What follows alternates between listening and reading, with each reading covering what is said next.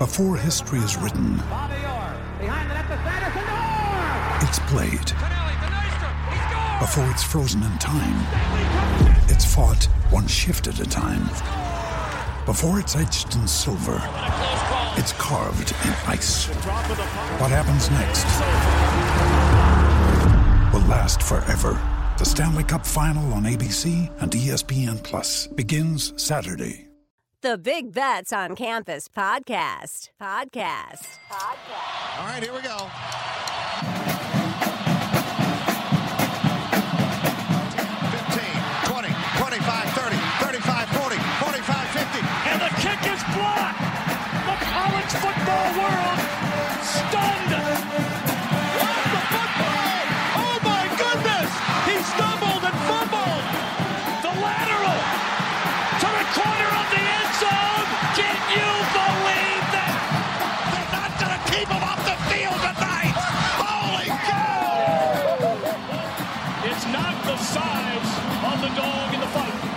Size of the fight in the dog. Welcome to the Big Bets on Campus podcast brought to you by BetMGM. This is the Group of Five Deep Dive. I'm your co host, Mike Calabrese, joined as always by Mike Ianello. And a reminder to our audience you can follow our picks over at the Action app. Just type in BBOCG5 Deep Dive to track along with our plays throughout the week. Approaching MACtion when it goes to November. We got Sunbelt games during the week. You want to make sure that you have the alert set up so that you can see every single one of our picks Tuesday through Saturday. All right, Ianello. So I would like to bring some positivity right off the top here and go with our G5 heroes. I can be your hero, baby. You can take my breath away. For my G5 hero, I'm going with Hinley Brigham, the running back coach at UAB. He's done a great job over the years. He coached up Spencer Brown, who is an undrafted free agent in the NFL. Now he's working his magic with DeWayne McBride. We were on UAB laying the points last week, and the rushing attack went berserk. They went for over 300 yards against Middle Tennessee. Really didn't deviate from the script whatsoever. Going to give a hat tip to him for coaching up one of the best units in all of the G5. Who's your G5 hero of the week here, Ianello? I'm going with speaking of action, Toledo cornerback Quinyon Mitchell. This dude had four interceptions against Northern Illinois. Two of them he returned to the house for pick sixes, and he very quickly finds himself third in the country in interceptions. I don't know why they kept throwing at him, but I'm glad they did. Quinyon Mitchell, G5 Hero of the Week. Would you say that perhaps inflated Toledo's value in that game? They went by, I think, what, 20 against you and I, and then I don't know. Maybe we'll readdress this later in the podcast. How about that? All right. So let's get your best bet here in week seven to get things started. I'm sticking in the MAC. I'm taking Eastern Michigan minus two and a half against Northern Illinois. Eastern Michigan's just a totally different team when Taylor Powell is healthy. They're three and one with him. He's averaging 295 yards per game, seven touchdowns in his full games. Samson Evans, he rushed for 105 yards per game as well. And this team ranks 20th in the country in success rate, including seventh in rushing. Northern Illinois is 119th in success rate on defense. They're 121st at defending explosiveness. They're one of the worst teams in the country at defending the pass. This Northern Illinois defense is just terrible.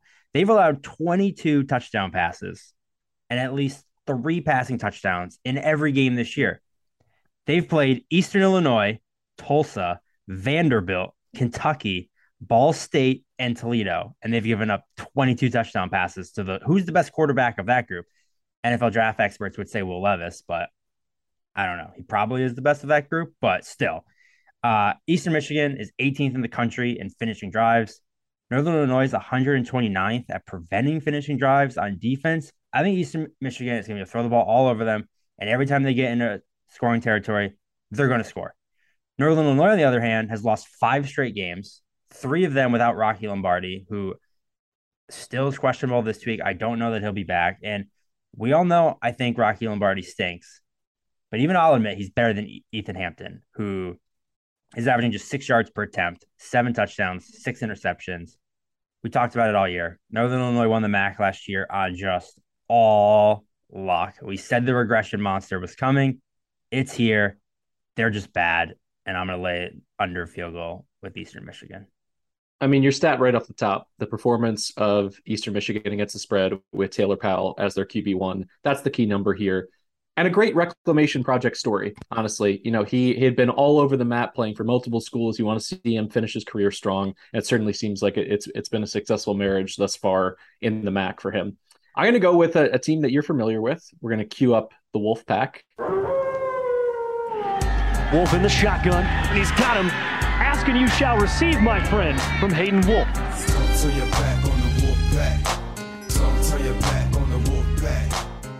Going to take Old Dominion plus 13 against Coastal Carolina. And it has to be said at this point because James Madison is undefeated in the Sun Belt and they're in the top 25. And Coastal Carolina is undefeated, but not of the same quality. Walker Basham is uh, an Action Network colleague. He does a great job putting together these dynamic one sheeters that update with the five factors, how teams perform, you know, against explosive plays on offense and defense. And looking at Coastal, it's very clear, thanks to the color coding, that they're just not the the team that they appear to have been in the last two years.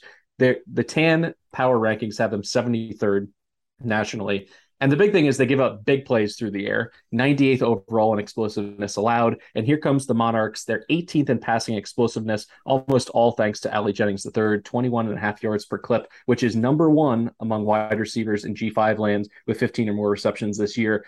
I'm not going to overthink this. I've watched more than my share of uh, of Coastal Carolina games this year, outside of Grayson McCall and you know what they've done in the backfield, they're just not special this year. So I think they're coasting on a reputation that they've earned in the last few years, winning so many games. But 13 is a lot of points to an Old Dominion team that is feisty, that has some good wins already this season. I'm going to go with ODU. Any thoughts on fading the shots? You know, a, a team that's really earned their way into the hearts of gamblers over the past two seasons.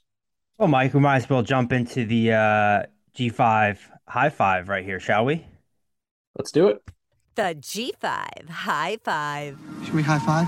High five. I'm taking over 56 and a half in that game for kind of a lot of the things you talked about. You talked about the explosiveness that Old Dominion's offense have. They're 18th in the country in passing explosiveness. And yeah, this coastal defense has really taken a step back in defending explosiveness, especially the pass. Ali Jennings is a star, 137 yards per game. That leads the entire country. You know, Hayden Wolf, nine touchdowns, just one interception. So I do like what Old Dominion is going to be able to do on offense. And I agree, this is a big mismatch about what Coastal does, giving up explosive plays. And Old Dominion is a very explosive offense. But on the flip side, we thought Grayson McCall would take a step back after losing all of his we- weapons, Jaivon Heiligh, Isaiah Likely. He's still completing 70% of his passes. He has 15 touchdowns, just one interception he is so damn good. I mean, he is just so good. And then uh, you mentioned it in the backfield, they lost Shermari Jones to the NFL. Reese White and Braydon Bennett were expected to be their top two backs. Well, Bennett hasn't even played yet. White's missed the last three games. And oh, yep, in comes, you know, CJ Beasley, averaging 87 yards per game. He's gone over 100 yards in two of the last three games. I believe it was your G5 hero of the week uh, last week. This Jamie Chadwell offense is just such a well oiled machine. It's about as good of an offense you'll see in the G5. I don't know how Chadwell doesn't end up in the Power Five next year. They're ninth in the country in success rate, fourth in passing success, 24th in rushing success. They just do everything well. And this Old Dominion team has very much struggled against the run. So I think Coastal is going to be able to just do what they do, run their offense, and move the ball, you know, consistently on this Old Dominion defense. And then when Old Dominion has the ball, it's going to be the big play. They're going to score quickly. So I kind of like what you said about Old Dominion. I do agree with you. If I was going to take a side, I would play, obviously, we're riding with the Wolfpack. But I also like the over here because I think Coastal is going to be able to move the ball in this defense. And I like the explosive factor of the Old Dominion offense. So we're going to give you a little two for one special here nice little bonus for ODU that they got Blake Watson back last week. This yeah. is, you know, statistically one of the worst rushing teams in the country, but for most of that time he was banged up, he was off the field, comes back. I think he had 80 rushing yards last year. Gives him just a little bit of balance, just enough to to keep the defenders in the box interested for Coastal. All right, for my addition to the G5 high five, I'm going to go with another Sun Belt play here. I was kind of surprised to see Louisiana Mon- Monroe catching 17 at South Alabama it's been a long time since the Warhawks have been feisty, but I think that's exactly what they are right now. An outright win against Louisiana, who had been the gold standard in the Sun Belt West for years, and a seven point loss last week to Coastal Carolina. They cover that number of 12 and a half. And honestly, it just comes down to am I getting a lot of points and do I trust the quarterback? I do trust the quarterback. Chandler Rogers and Sunbelt play six total touchdowns against just one interception, 70% completions, and 36 yards per game on the ground as a dual threat. Last year, they were a two touchdown underdog to South Alabama at home, which was the largest um, against an FBS opponent in terms of points being laid by the Jaguars in over three years. They go out and win that game outright. Rogers was dynamic, 369 passing yards and four touchdowns. So I've already seen it on film.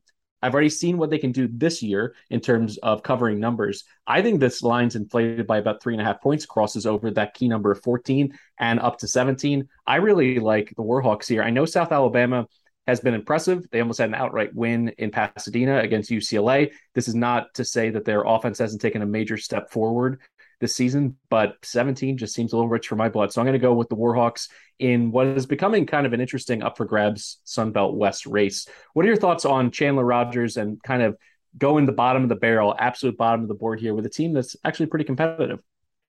Yeah, this is a weird game where, you know, I don't totally love it and I probably won't but I don't hate it either. I definitely like getting above 17. I wouldn't play it if it got under 17. Um, I do like ULM. I think they're better than people think, but I also think South Alabama's just like sneaky very good. I feel like their team we haven't talked about. No one's talking about them, but like I think they're pretty good. You know, so that would make me nervous. Um, but I think getting the key number of 17 is is big here. I, I do think there's a bit of a difference between being very good, which they are. I mean, this is a bowl team in South Alabama, being very good and also being in a position where you regularly run away from teams. That's not been a spot they've been in for really the last five years. So it's kind of a, a different level of expectation. How long do they play their starters? Do they look ahead? I believe they have Troy the following week, which is a critical game in the Sun Belt. So how much of that is look ahead factor? How much do they really keep the foot on the accelerator? I think we're going to learn a lot about South Alabama playing that, you know, hunted role as opposed to the hunter. All right, what's your next one here for the G5 high five? I'm going to go back to the well, fading Louisiana Tech, and I'm going to take North Texas minus six and a half. Um, obviously, the Louisiana Tech fade did not work last week as they did get the win over UTEP, but UTEP was our underdog money line, so we knew that was cursed as soon as I gave it out. Uh, but UTEP outgained them 501 to 380. They just had, you know, it was the Gavin Hardison three interceptions and a fumble. You know, he's had that kind of bugaboo throughout most of this season. One of the interceptions was a pick six. One of them set up a four play, 47 yard touchdown drive. And the other one was so far in UTEP's own zone that it set up a field goal despite a negative six yard drive. So, you know, it was kind of a fluky win. La Tech, I still don't think is very good. They're outside of the top 100 in success rate on offense and defense, outside of top 100 in havoc on offense and D. They're 98th in rushing, 97th in passing. They don't do anything well. And we know North Texas wants to run the ball. Ayoade, Oscar Adaway, Oscar, Oscar Adaway are both just, they're so good. day is averaging seven yards per carry. Adaway leads the conference in 29 missed tackles forced. Him and Adeyi are third and fourth in this conference in yards after contact. Well, Louisiana Tech is 97th in defending rushing success, and they rank 130th in tackling. This team can't tackle anything. Adeyi and Adaway are going to run through them like a wet paper bag. And I just think the Mean Green are going to run the ball all day here, and they're going to win by a touchdown. So give me North Texas laying six and a half against La Tech. An advanced analytics alert here. I believe you're two North Texas plays away from setting the podcast record for games involving one team from G5 land. So I appreciate that you continue to go back to the well. And I, I didn't even really... mention Austin Aune and his 29 year old ass. there we go. I believe what Major League Baseball was he in the Yankee system? Is that right? It was. Go yeah. There we go. There we go. Go Yanks. All right, I'm going to go with uh, two more plays here, and if you're going to pay close attention to my plays here in Week Seven, you're going to notice I'm all underdogs. Going back to the Sun Belt, Georgia Southern plus 11 and a half. And let me start it by saying this. James Madison's one of the best stories going in college football. They're undefeated. They're ranked in the top 25 in their transition year. Unbelievable. But do we know for sure that James Madison is that good? Because they played four teams that absolutely stink. Middle Tennessee, 115th in Sagarin, Norfolk State, 246th, Texas State, 140th, and Arkansas State, 114th. They did play against Appalachian State, and they played a tremendous second half. So for the whole season against a quality opponent, I've seen them play one really good half of football. So I'm going to take Georgia Southern plus 11 and a half. This is a Georgia Southern Eagle offense that is 28th in success rate, ninth in rushing explosiveness, 21st in passing success rate. And last week they just got you know snake bit with all the interceptions, four ints. They lose the turnover battle five to two to Georgia State. I don't know if that's something that James Madison can count on to be able to cover. Essentially, you're saying they're going to win by two touchdowns or better to feel comfortable about covering this number. I I'm just going to go with the offense that I think has done a masterful job in year one under Clay Helton remaking themselves, going from a, a pseudo triple option option tenants to this up tempo, one of the fastest teams in plays per second in the entire country. Kyle Vantrease has talked about reclamation projects. He's someone who's turned it around from his days in the MAC. So I like the Eagles here catching points at home, and I think James Madison is going to start to feel a little bit of the weight of those expectations now shifting to them with that you know number next to their name on the, the chyron at the bottom of the screen. What are your thoughts on fading the Dukes here in a Sun Belt matchup? Yeah, I, I honestly consider this one. I think the only reason I didn't because I feel like I don't have a grasp on what James Madison is fully. Clearly, most people don't.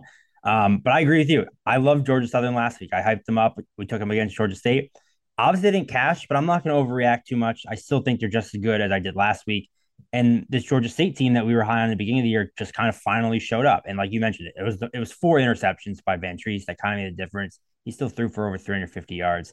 So I haven't really changed my opinion on Georgia Southern. I still think their offense is sick.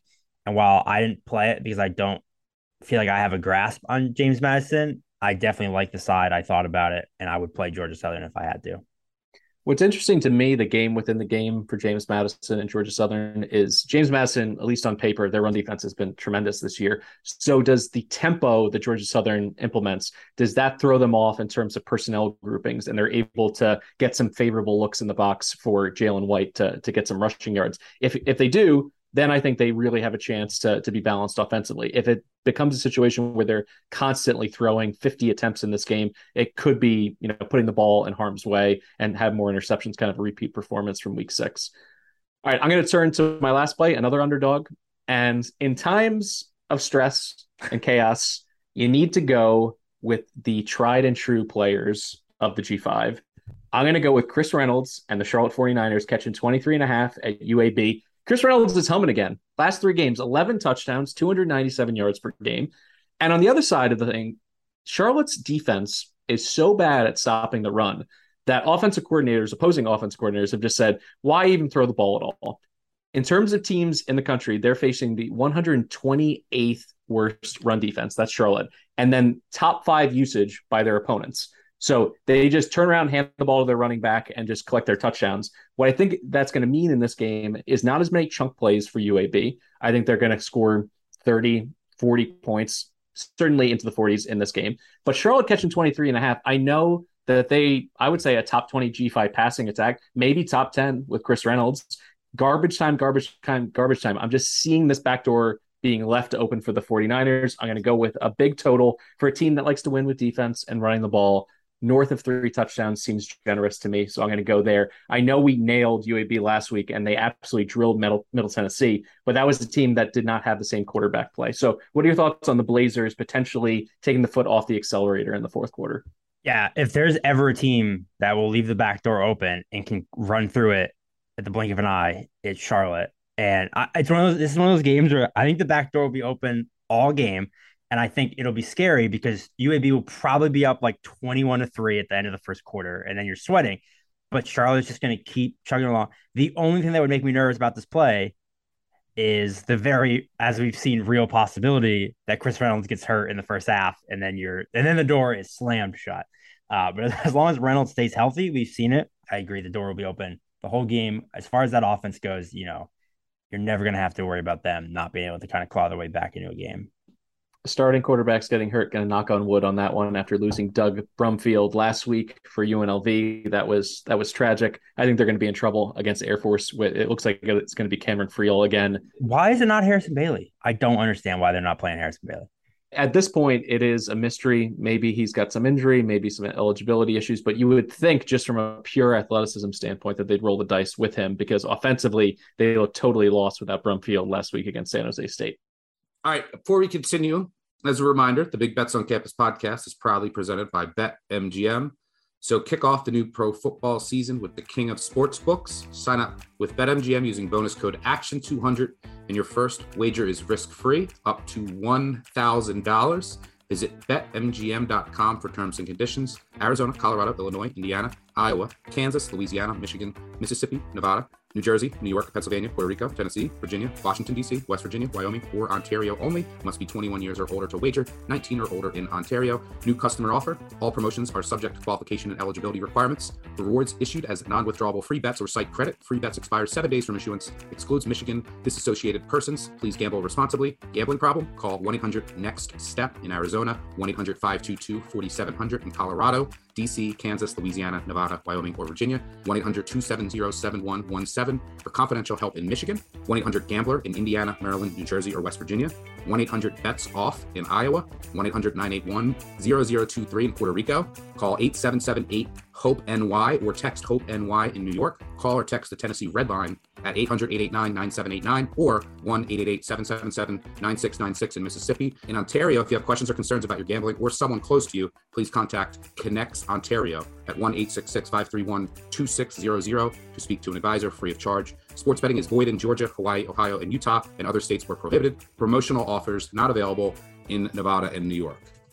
All right, now we turn to our moneyline underdog parlay, turning good weekends into great weekends. We say tongue in cheek here.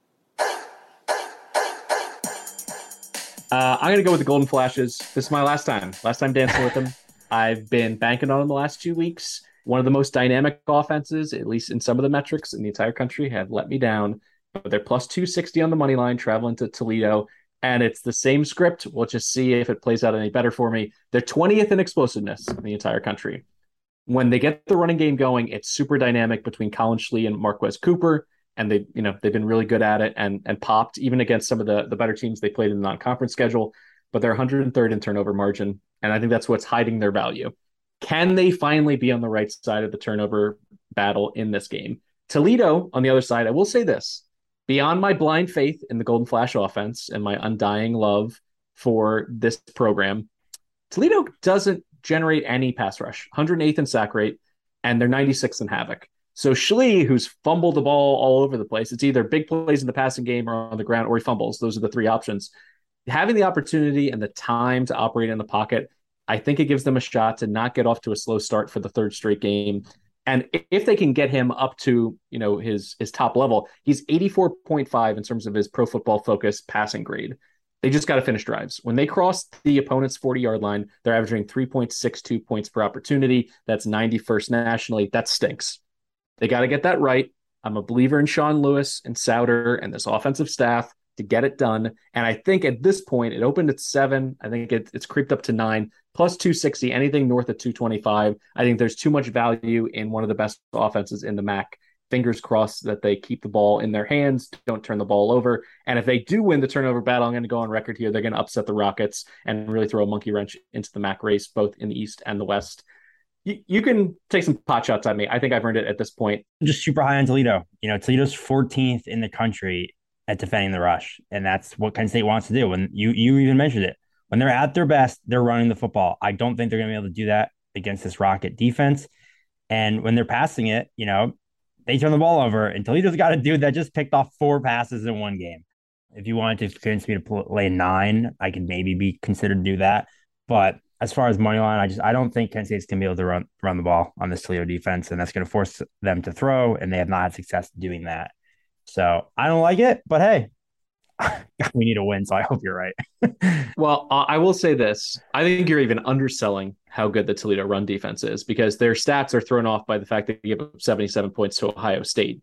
So that has really kind of shifted the the whole statistical narrative on them this season. I will say this: when Kent throws the football, they can be explosive. And I do think they have the, the top wide receiver duo in the MAC. Turnovers, turnovers, turnovers. Fingers crossed to get some turnover luck in this game. I think I'm due at this point, you know, to check in on that Miami game last week. By the time I, I updated the action app and it was 17 nothing already, they end up playing a great game after that. They just cannot dig a hole, particularly to the cream of the crop in the MAC. All right, who are you pairing up for our underdog parlay of week seven?